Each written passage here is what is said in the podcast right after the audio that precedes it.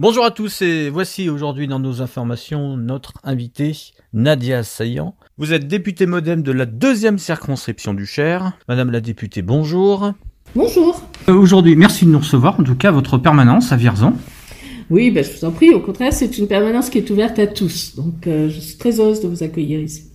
Aujourd'hui, vous tirez la sonnette d'alarme sur l'emploi à Vierzon et dans le bassin vierzonais.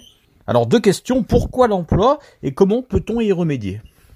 Oui, tout à fait. Alors, pourquoi de l'emploi? Euh, Parce que, en fait, on a un département où, euh, bien sûr, euh, la crise est passée par là, donc les circonstances sont un peu différentes aujourd'hui, mais on a un département où il y a des offres d'emploi et en face, on a des personnes qui cherchent de l'emploi et en même temps, on a des chiffres qui ne sont pas très bons. Donc, j'ai décidé d'aller à la, euh, la compréhension de, de, ce phénomène en allant regarder du côté des acteurs de l'insertion ce qui s'y passait. Alors, cette enquête, elle a d'abord commencé par plusieurs questionnements. Pourquoi est-ce qu'on est dans cette situation Par exemple, euh, le, le, taux du RSA qui est plus élevé qu'ailleurs? Euh, est-ce que c'est euh, le fait qu'il y a, au bout d'un certain temps de recherche d'emploi, une forme de décrochage qui fait que la personne a du mal à aller de nouveau vers euh, la, la recherche d'emploi? Est-ce qu'il y a trop d'aide? On peut se poser la question, euh, qui fait qu'on n'est pas forcément mobilisé pour aller chercher de l'emploi. Est-ce qu'il n'y a pas assez de structures d'accompagnement vers l'emploi? Est-ce qu'il n'y a pas assez d'informations sur ce qui existe? Euh, Est-ce que le type d'accompagnement vers l'emploi est le bon? Euh, Est-ce que les offres euh, sont inadaptées au profil des chercheurs d'emploi? Et comment on fait pour adapter le profil des chercheurs d'emploi aux offres? Ou est-ce qu'on crée des offres différentes pour les chercheurs d'emploi? Est-ce qu'en matière de formation, on est au point? Est-ce qu'en matière de mobilité, on est au point aussi? Parce que si on veut avoir un emploi, si, si, on, si on se rend compte qu'il y a un emploi qui pourrait nous intéresser, mais qui est de l'autre côté du département, comment on fait pour y aller? Est-ce que pour les structures d'accompagnement vers l'emploi, on, est, on en est plutôt à cocher des cases qu'à accompagner les personnes? Hum. Est-ce que, est-ce que l'idée pour certains, euh, c'est de dire je préfère avoir un métier qu'un emploi? Alors, c'est, euh, je vais y venir parce que c'est effectivement une façon de, de regarder les choses autrement que vous proposez et c'est ce, ce dont on s'est rendu compte euh, sur le terrain. Il y a effectivement une façon classique d'accompagner les chercheurs d'emploi qui est, ben voilà, ils vont à Pôle emploi, ils déposent leur CV, on regarde s'il y a des CV qui, s'il y a des offres qui correspondent et on leur propose l'emploi. Il y a également, euh, chez Pôle emploi maintenant, de nouvelles démarches qui sont d'accompagner les plus éloignés de l'emploi euh, de façon un peu spécifique, mais ça concerne un petit nombre de demandeurs d'emploi et donc ça ne touche pas tout le monde. Et on a également des structures qui expérimentent, qui ont expérimenté ces dernières années de nouvelles formes d'accompagnement et donc qui vont aller rechercher plus ce que les personnes qui cherchent un emploi ont envie de faire. Et donc on va laisser le CV un peu de côté et on va dire quelles sont vos compétences. Donc on va travailler davantage sur les compétences. Ou alors, on peut aller encore autrement euh, sur un autre chemin, c'est-à-dire qu'on va aller regarder ce qu'il y a comme proposition sur le terrain d'embauche et on va proposer à des personnes d'essayer ces embauches-là, même si a priori elles ne sont pas tout à fait dans ce cadre-là. Mais si l'emploi les intéresse, à ce moment-là, on les accompagne pour pouvoir intégrer cette, cette cet emploi-là. Donc il y a différentes formes d'accompagnement qui sont intéressantes, mais aujourd'hui on se rend compte qu'il y a des formes qui sont plus personnalisées et qui elles marchent mieux, mais c'est presque de la dentelle qui, qui, est faite par des petites structures, comme je pense par exemple à OREC 18, à AZER, à Le Relais ou ISA Group par exemple. Là, on a vraiment de l'accompagnement qui est très spécialisé et qui convient bien aux personnes qui sont très éloignées de l'emploi. Ces personnes qui sont très éloignées de l'emploi le sont parce que pour diverses raisons. Euh, alors, il peut y avoir aussi des, des accidents de la vie qui font qu'à un moment donné, elles vont se retrouver au chômage. Je sais pas moi, une personne qui par exemple avait fait une petite entreprise dans laquelle les choses allaient bien et puis à un moment tout s'effondre. Bien, le, le, choc même personnel est assez fort, la dévalorisation de soi, etc. peut faire qu'à un moment donné, si en plus se greffe dessus des problèmes personnels, familiaux, parce que des fois la perte d'un emploi peut également avoir euh, des conséquences sur la vie familiale, à ce moment-là, on peut avoir un tout qui s'effondre et la personne, pour se remettre debout, a besoin de beaucoup de temps. De temps déjà pour aller vers une structure d'accompagnement, pour aller voir qui peut l'aider. Alors si je dis de temps pour aller voir qui peut l'aider, c'est parce qu'en fait, on a eu des personnes, très peu, hein, de personnes qui étaient des, demandeurs d'emploi, euh, qui sont venus nous retrouver pour nous parler de leur expérience, mais celles qui nous en ont parlé nous ont dit, ben, on pouvait, on peut passer des mois sans être inquiété, sans sans qu'on nous demande rien du tout. Euh, du côté de, de Pôle emploi. il y a eu des on mesures, arrive à survivre. Il y, a, eu des mesures prises justement euh, Alors, oui. au niveau du renforcement. Je crois que c'était en 2017 quand le président de la République est arrivé. Hein. Peut pas refuser, je crois, un certain nombre d'offres. Il y a des mesures qui sont, euh, qui sont écrites sur le papier. Elles sont peut-être pas appliquées mais après. En réalité, elles ne sont pas appliquées. Ah. On a eu également, alors pour le moment, elles, elles sont appliquées en partie, on va dire. Qu'est-ce qui fait que certaines freinent Non, je ne dirais pas qu'elles sont appliquées en partie. Elles sont appliquées sur une partie des, des, des, des demandeurs d'emploi parce que euh, Pôle emploi a un certain pool de, de son personnel qui va pouvoir s'occuper d'un certain nombre de demandeurs d'emploi. Mais ça va pas être sur toutes les, tout, tout le contingent des demandeurs d'emploi. Donc c'est pour cela que certains, je connais des, des, des, jeunes euh, particulièrement, qui, qui me disent, ben oui, là on est, on est au chômage, euh, des jeunes qui ont fait beaucoup d'intérim aussi, ça c'est un autre problème, parce que des, des entreprises euh, prennent des gens en intérim sur plusieurs années, période de six mois ou de huit mois. Mais est-ce que c'est pas la faute des entreprises aussi? Alors, la faute des entreprises, euh, en fait, ce sont des activités saisonnières, donc on ne peut pas parler de faute des entreprises. Mais il faudrait regarder avec les entreprises comment est-ce qu'on peut faire pour qu'à un certain moment, des personnes qui ont été embauchées plusieurs fois en intérim puisse intégrer un CDI. Donc là, le, le, le, gouvernement est en train de se pencher sur la question, a euh, travaillé sur un système de bonus-malus, mais qui pour le moment n'est pas encore applicable parce que le Conseil d'État, je crois, euh, l'a retoqué. Donc il faut qu'on le retravaille, mais on se rend compte qu'il y a un problème à ce sujet-là et que les entreprises ne peuvent pas fonctionner avec de tels poules d'intérimaires sur un certain nombre d'années, parce que pour les intérimaires, c'est pas non plus une construction de vie. Euh, le travail construit, euh, le travail permet de s'insérer, permet de se développer, permet de développer un projet de vie aussi. Et, euh, dans, dans, ce cadre-là de l'intérim, on, ne peut pas. On peut le faire sur un certain temps, on a besoin d'intérimaires, mais on ne peut pas proposer à une personne de, de ne vivre que sur de l'intérim sur plusieurs années. Et pour en revenir aux demandeurs d'emploi, effectivement, il faut qu'on arrive à trouver euh, une manière de bien couvrir l'ensemble des demandeurs d'emploi. Quelle va être la solution pour ces demandeurs d'emploi d'accéder à ces entreprises qui demandent, si elles demandent, à Vierzon Alors, il y, a beaucoup, il y a beaucoup de réponses. Il n'y a, pas une, il a pas une seule piste, évidemment. Euh, déjà, le, le, gouvernement a mis plusieurs dispositifs pour lutter contre le chômage. Je, je vous en donne quelques-uns. Par exemple, la prime d'activité qui va permettre aux personnes de, qui sont au chômage de retrouver un travail, de savoir qu'elles vont avoir quand même un, un, revenu qui va être meilleur que celui qu'elles avaient au chômage. Ça, c'est, important. Ça sera uniquement pour des CDD, CDI ou non, La prime d'activité, elle est déjà, elle est déjà en cours. Donc ça, ouais. c'est déjà un moyen de lutter contre le chômage. Mais le problème, c'est que la prime d'activité, elle est très peu connue.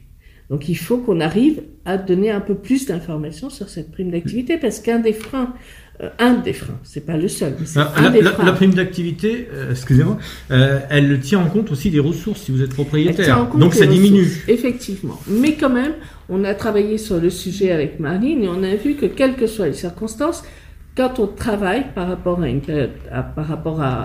RSA, on arrive toujours à toucher plus d'argent que quand on est au RSA.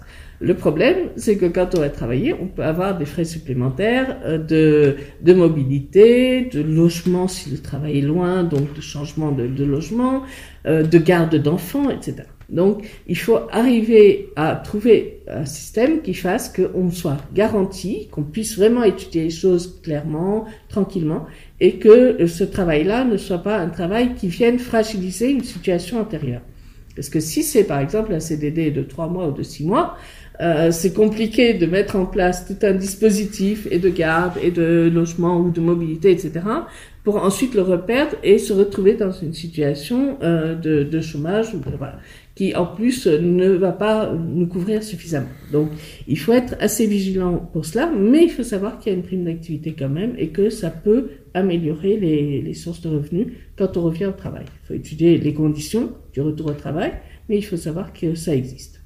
Ensuite, on a plusieurs, euh, plusieurs mesures que le gouvernement met en place. Alors, euh, des mesures euh, plutôt récentes et dans le cadre du plan de relance, mais par exemple les contrats d'inclusion, donc euh, contrats d'inclusion pour les personnes plus âgées euh, qui vont pouvoir avoir non pas que des CDD dans les structures d'insertion, mais des CDI dans les structures d'insertion parce qu'on sait qu'à terme, elles auront de la difficulté à retrouver du travail, donc leur permettre d'arriver jusqu'à la retraite avec un travail en CDI. Il y a un âge euh, à partir de... À partir de 57 ans, voilà. Euh, les contrats renforcés, donc là pour les personnes euh, éloignées de l'emploi, qui vont reprendre les expérimentations des petites structures dont je vous parlais, c'est-à-dire un meilleur accompagnement des personnes qui retournent dans l'emploi, jusque dans l'entreprise, parce que c'est ça qui est important aussi. Il y aura des périodes où les demandeurs d'emploi pourront les observer, enfin si je puis dire, en entreprise absolument ce qu'il faut qu'on arrive à trouver, parce qu'on a une idée du travail dans les entreprises, et notamment dans les usines, qui est souvent fausse.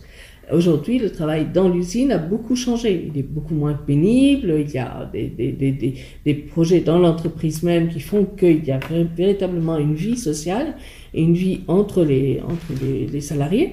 Et donc, c'est intéressant. Et puis, le travail lui-même enfin, se numérise. Donc, il peut être très intéressant. Et c'est important que les personnes puissent aller regarder avant évidemment d'y travailler, et puis aller regarder tous ces secteurs-là euh, qui sont méconnus finalement, et qui sont euh, des secteurs qui dans notre département se portent plutôt bien. Euh, je pense à l'aéronautique, je pense à tout ce qui est mécanique également, etc. Donc on a, quand même encore des poids lourds dans notre département qui embauchent. je pense à MBDA par exemple, qui vient de, lever un, très beau contrat euh, eh bien, qui va embaucher. Donc, euh, c'est important aussi qu'on puisse savoir qu'on peut se former à l'intérieur de, de l'entreprise aussi, parce que ça, c'est quelque chose d'assez nouveau. On devait arriver dans l'entreprise finalement euh, clé en main, je dirais, déjà formé. Donc, avec... aujourd'hui, les entreprises disent on a besoin de personnel que les gens viennent et nous, on les formera. Si, s'ils peuvent être intéressés, nous, on se charge de la formation en interne. Ce qui est assez nouveau et qui peut être très intéressant. Mais il faut accompagner. C'est ce que je disais au début, c'est-à-dire quand on est au RSA depuis un certain nombre de, mois ou d'années, on a du mal à repartir. Et cet accompagnement jusque dans l'entreprise est très intéressant parce que on peut bien vous dire, ben, écoutez, voilà, on a telle et telle adresse, ils recherchent un emploi, vous y allez, puis vous verrez. Tout seul, ça risque de ne pas marcher. Donc euh, c'est pour ça qu'il faut euh, aider, aider euh, le, le demandeur d'emploi de longue durée. Hein. Et quand on aide, on aide à tous les niveaux. Je sais pas, on en discutait avec, euh, avec ma collaboratrice Marine euh, par rapport, par exemple, à la garantie jeune. Eh bien, dans la garantie jeune, il y a un budget euh, vêtements. Euh, c'est peut-être simple ce que je vais vous dire. C'est essentiel. Mais, mais, ce budget vêtements, il est essentiel parce qu'on peut se retrouver avec des jeunes qui ne savent pas comment est-ce qu'il faut s'habiller pour se présenter devant un, un employeur. Donc, mais ça, on l'apprend plus à Pôle Emploi? Alors, il y, a, il y a certainement, mais dans la garantie jeune, on a ce budget-là. Et ce budget-là, il est sous-employé. En fait, euh, on nous disait au niveau de la garantie jeune que ce budget-là était sous-employé. Mais en fait, il faut aller avec. Il suffit pas de dire aux jeunes, bah, écoutez, voilà, on vous donne 100 euros, allez vous acheter des habits. Ils sauront pas forcément. S'ils sont accompagnés avec quelqu'un qui les conseille, etc., ils sauront mieux et ils se sentiront plus, plus à l'aise, plus assurés pour se présenter devant. Donc là, il faut un coach. Voilà, c'est quasiment des coachs qu'il faut et c'est peut-être nous, c'est un des points, en tout cas, un des points faibles euh, qu'on a qu'on a ressenti parce que effectivement, avoir un coach, c'est un accompagnement dans la dentelle.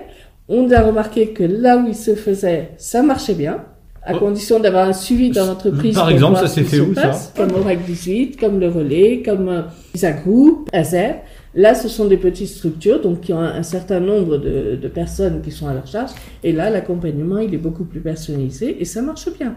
Pôle emploi le fait aussi, mais sur un petit nombre, et ils ont un très très grand nombre. Donc il reste quand même des personnes qui sont hors structure d'accompagnement et qui, elles, euh, donc sont problématiques et qu'il faut absolument arriver à, à retrouver et à, à reprendre par la main pour les mener vers l'emploi.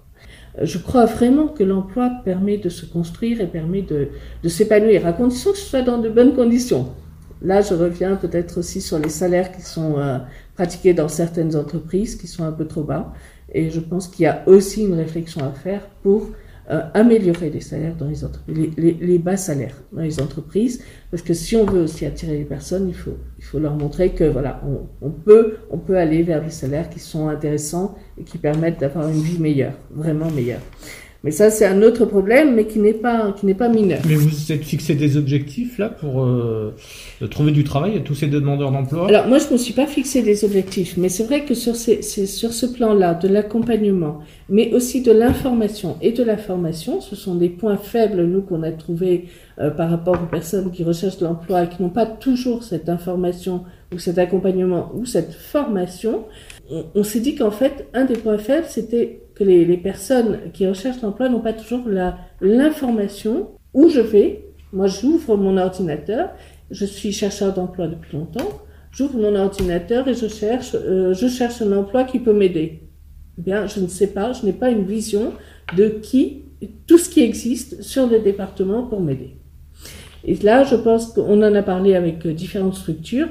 Il y a maintenant euh, prise de conscience du fait qu'il y a une coordination à faire entre les différentes structures d'aide à l'insertion et à l'emploi.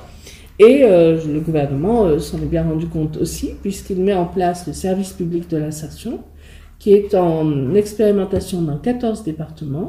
Et ce service public de l'insertion, ça va être sa tâche. Donc, son, programme, ça va être de coordonner euh, tous les acteurs de l'insertion et de vérifier que tous les chercheurs d'emploi puissent être vraiment accompagnés et avec le bon accompagnement. Euh, la deuxième problématique, c'est de voir que les crédits à la formation, puisque ça c'est une des, une des réformes que nous avons faites, que notre majorité a faites, c'est que les crédits à la formation, qui sont des crédits très importants, puissent bénéficier davantage aux chercheurs euh, d'emploi de longue durée, euh, afin qu'ils puissent bénéficier de formations longues et qualifiantes, ce qui n'était pas le cas jusque-là, et que ces formations soient en, en, lien avec les emplois existants dans le bassin d'emploi dans lequel ils sont. Donc ça aussi, c'est, pas facile à mettre en œuvre, mais il faut que ça soit mis en œuvre et ça va être une des tâches qu'on va, qu'on va avoir, c'est de vérifier jusqu'à quel point cette, euh, cette réforme de la formation est vraiment mise en œuvre. Vous pensez que ça sera plus long, euh, parce que là on sort quand même de trois mois et demi de confinement cette année 2020, donc ça risque de prendre plus de temps. Alors, ça a déjà commencé. Euh, ça a freiné? ça, ça, a freiné certainement, parce que forcément, on a moins d'embauches actuellement. On, on sait que ça pourrait repartir au printemps? Moi, je pense que ça pourrait repartir. En tout cas, ouais. on estime qu'il y aurait une vraie reprise à la fin 2021. Donc, il faut préparer le terrain. Ça donne le temps, justement, de former euh, du personnel pour euh, la reprise d'activité. Euh. Donc cette réforme professionnelle, elle est très importante, de la formation professionnelle, elle est très importante. Pourquoi?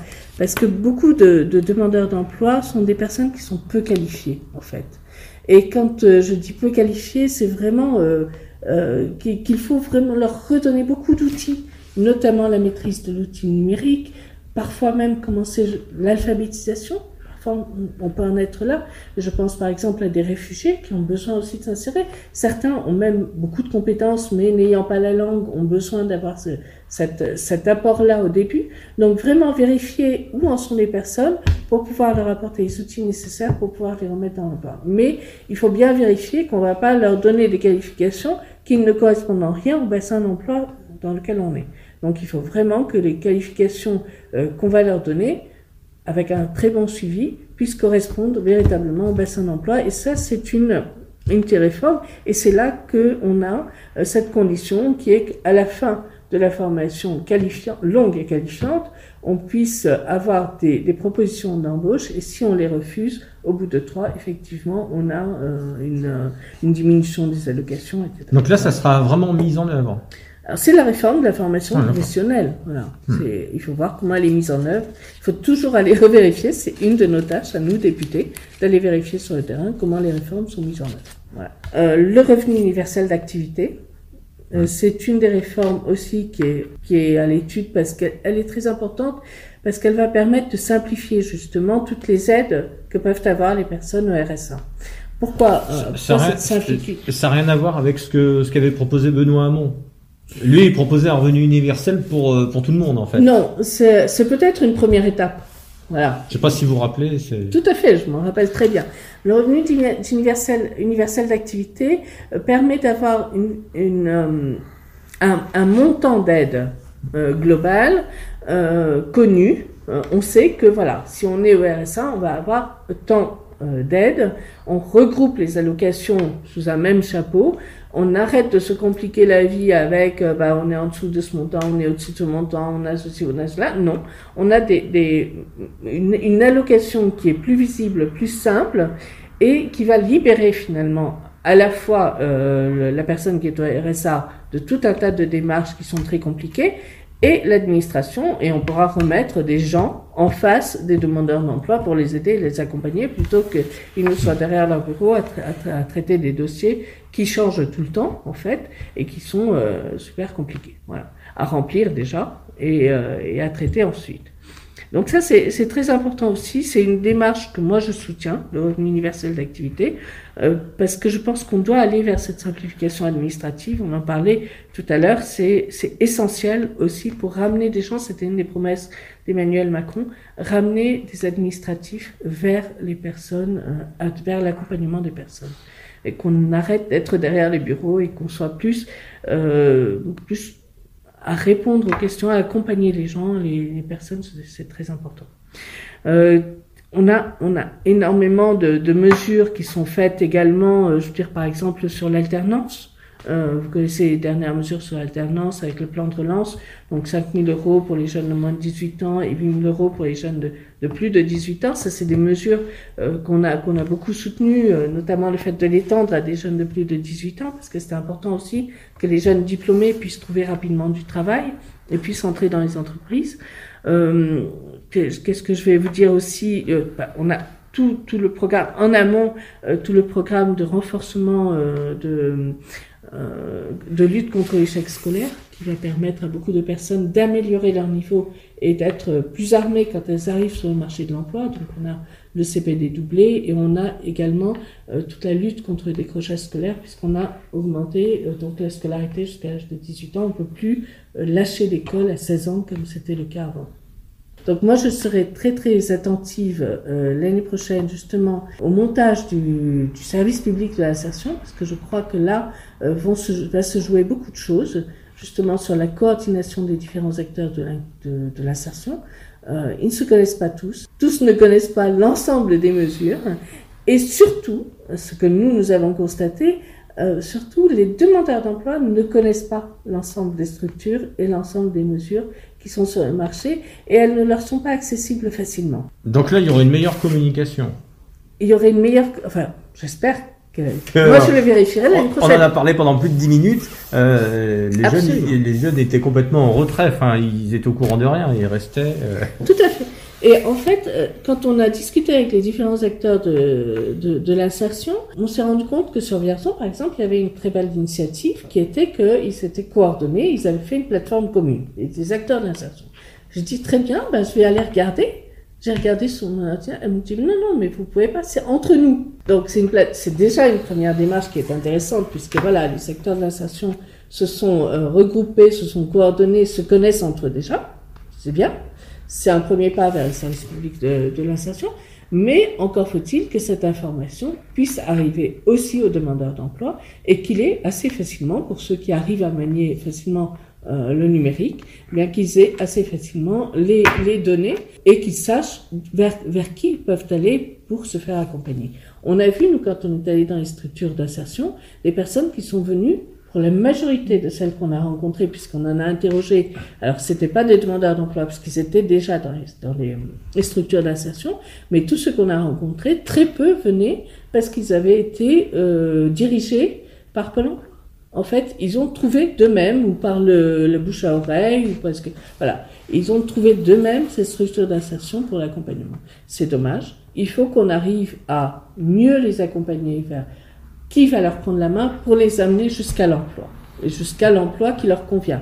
On a des, des, initiatives qui sont très intéressantes et qui peuvent être... Il y a différents parcours pour entrer dans l'emploi. Je pense par exemple à Territoire Zéro Chômeur, qui est une, une très très belle initiative que moi j'ai suivie dès le début, qui émane de plusieurs associations euh, humanitaires et de villes, qui, de communes qui ont été euh, qui ont été partie prenante au début.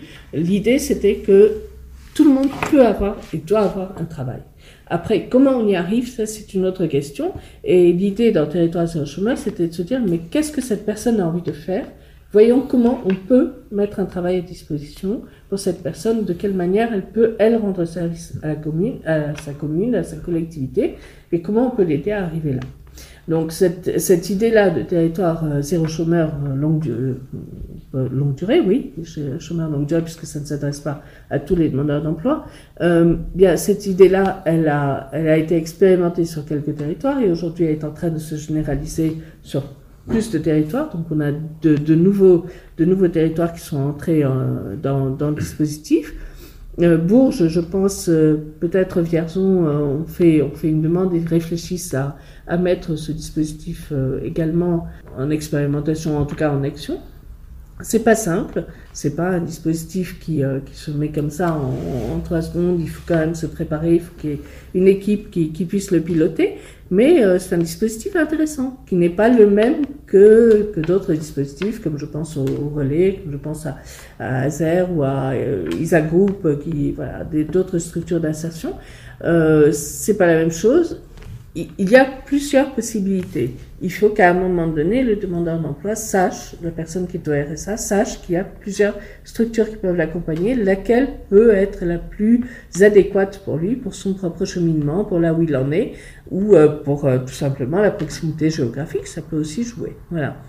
Mais une meilleure information, c'est sûr, un meilleur accompagnement, une formation adaptée, une meilleure connaissance des possibilités d'embauche, mais aussi d'accompagnement à l'embauche. Ça, c'est très important. Et je pense que le SPI, le, service public d'insertion, nous permettra d'aller plus loin. Et moi, en tout cas, je, je repartirai l'année prochaine, euh, bah, à peu près à la même période, euh, sur le terrain pour voir comment on a avancé sur ces sujets-là. Madame la députée, merci. Merci à vous.